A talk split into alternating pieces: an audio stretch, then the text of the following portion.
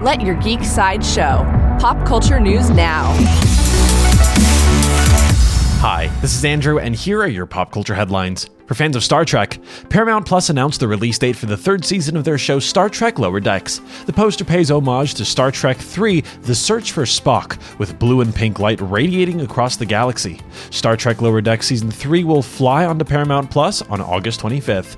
New from Sony Sony has brought on another to the cast of their upcoming film Madame Web. According to Deadline, they've cast Adam Scott in an undisclosed role. There is no further news about Madame Web at this time. Coming soon from Amazon, Amazon has announced a new title for their spin off series of The Boys. The spin off series will see a college specifically designed for supes and show just what kind of trouble they'll get up to. The new series will be called Gen V.